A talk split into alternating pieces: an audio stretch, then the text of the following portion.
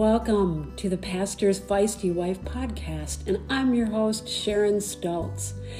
This is part two in our series, God's Apocalyptic Seasons. The biblical definition of apocalypse is an exposure, an uncovering, or revealing. It is God pulling back the curtain between heaven and earth and allowing humans to experience them as one I believe we are living in a season of God's apocalypses right now. He's pulling back the curtains on so many things at once, it's hard to digest all of it. To help us understand our role as believers in this season, we're exploring biblical characters who experienced apocalyptic moments with God, and we want to try to take away some lessons from their lives. Today's episode is titled did I hear you right, God? Have you ever gotten your tang tungled? A dear friend with dyslexia sometimes twists words and phrases up in fun ways. Around a dinner table with he and others, we discussed our concerns about a young person we know who's hanging out with some shady people three or four of us talked simultaneously, and into that stew of words, my dyslexic friend said earnestly, Well, you know the old saying, if you lie down with fleas, you'll get up with dogs. The conversation stopped, then exploded with, Wait, what? Did I hear you right? My sweet friend attempted the saying again, but our belly laughs tipped him off that he probably got lost in the weeds on that one. Do you ever have moments like that with God where you think you heard him say something, but then you're not so sure? I can think of many times I felt certain God brought clear direction and I tried to obey him. I've started jobs and ended jobs. I've moved in and out of houses. I've built friendships and let go of some people. I've volunteered for ministries and disengaged from ministries, all based on my perception of God's voice to me. Sometimes my obedience to God's voice bears good fruit right away. Those are the great times.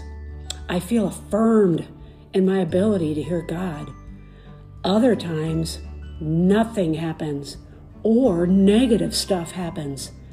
And I find myself with this question God, did I hear you right? We see Abram in a moment like that in Genesis 15. In Genesis 12, God paints the big picture of his promise to Abram to create a great nation from his descendants. Between Genesis 12 and Genesis 15, though, years passed and Sarah still felt the sting of empty arms. Both Abram and Sarah watched years slip away, along with their strength and their hope. God, in His mercy, knows they need encouragement and a reminder of His promise.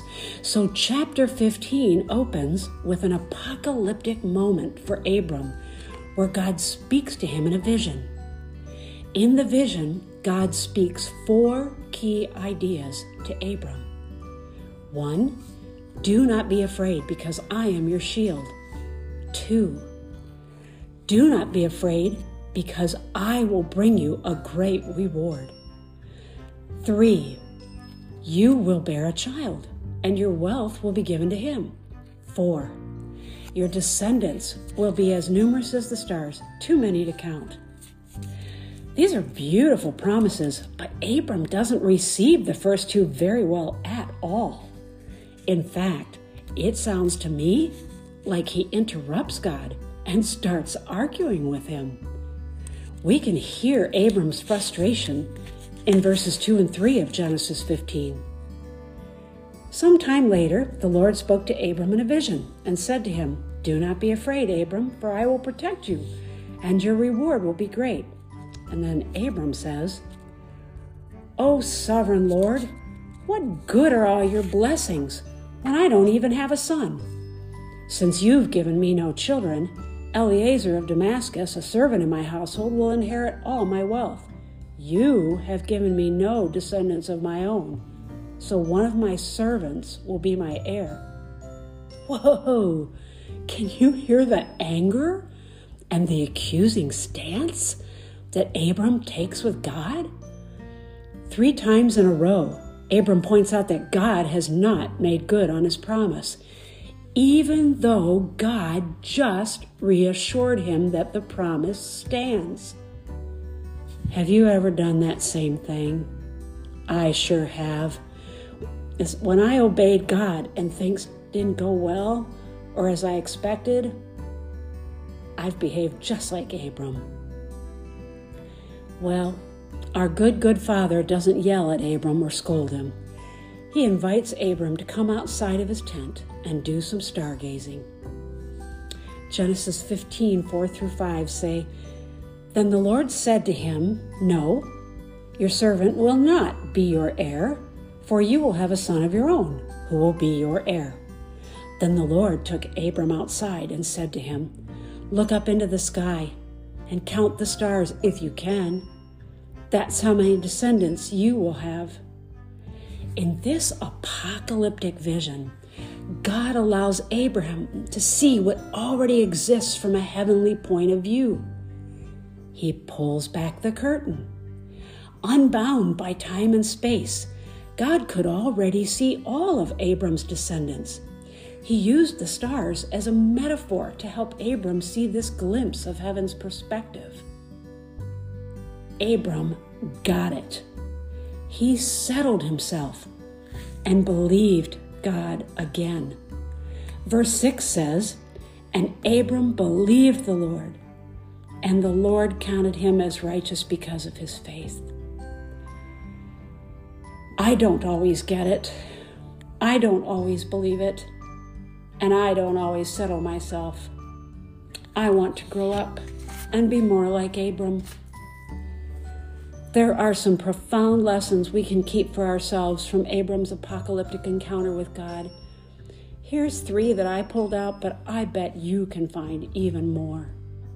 First, we can be fearless in our obedience to God because He is our shield. Psalm 1830 says, God's way is perfect. All the Lord's promises prove true. He is a shield for all who look to him for protection.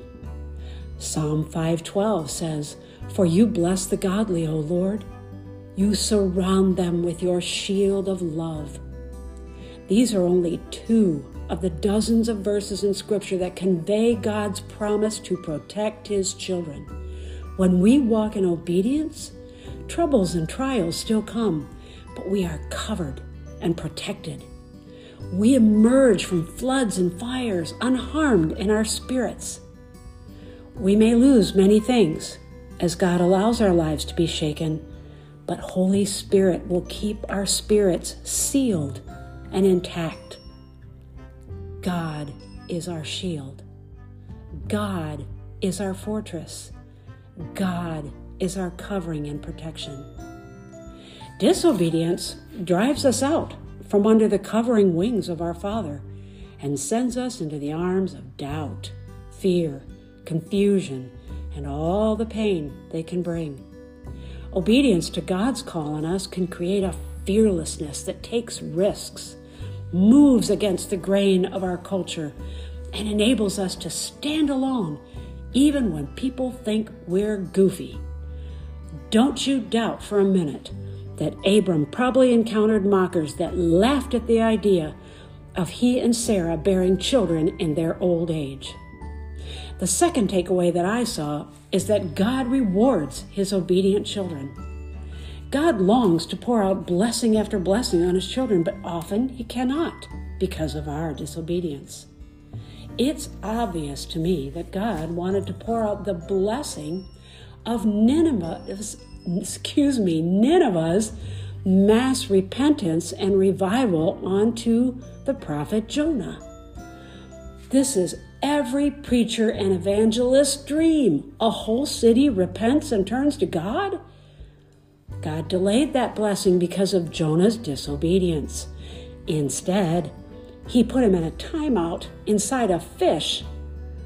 God assured Abram that if he continued to move in faith and not in fear, he would receive a great reward from God. God wants to reward our obedience with things beyond what we can ask or imagine as Paul tells us in Ephesians 3:20. Say for example, having a baby in your 90s. I doubt that any of us are believing for that right now, but think about some of the big things you are believing for. The third takeaway that I found is that God works out the details of his promises for you. Abram's faith stretched as far as believing God would make him wealthy. But after that, he figured all that wealth would have to pass to one of his servants. His faith had not grown quite enough to believe that God would grow a baby in elderly Sarah. At times, I can believe for the large strokes of God's promises, but struggle to believe that all the necessary details will fall in place like, God, this is my dream job, but it doesn't pay what I hoped for. I found a doctor with a diagnosis for me, but my hospital doesn't do this procedure. My prodigal child finally came home, and thank you for that, God, but I need him out of my basement and into a job. Often, as one of God's promises comes to pass in our lives, we encounter obstacles that keep us from fully enjoying the fulfillment of that promise. We searched and prayed for our current home for six months, and when we finally found it, at first we were pushed away from it by a couple with a better offer. My faith drooped for a bit and then God encouraged me through my husband's faith that this was our house. God will work out every detail of his promises for you, but it may take time, just as it did for Abram. Don't lose heart in God's waiting room. As my old pastor Wayne Benson used to say, don't doubt in the darkness what God spoke to you in the light. Keep your eyes and heart open. God may show up in your life in a dream, vision, prophetic word, even a great sermon, or some other means for the sole purpose of encouraging you to continue to believe in one of His promises no matter what. I think He's eager to pull back some curtains and show you heaven's perspective on something you are going through right now quiet yourself. Get out in nature regularly, like Abram did. Listen to your Father's voice. Those very moments when we are questioning what we've heard from Him before are the best times to seek Him again. Don't give up on His promises. Don't doubt that you heard His voice before and that you will hear it again. Draw near and listen closely Thanks so much for listening. Until next time, peace to you and all you love. If you would like to see the written version of this, you may go to my website at sharonstults.com, S H A R O N S T U L T S.com, and look under the Pastor's Feisty Wife blog.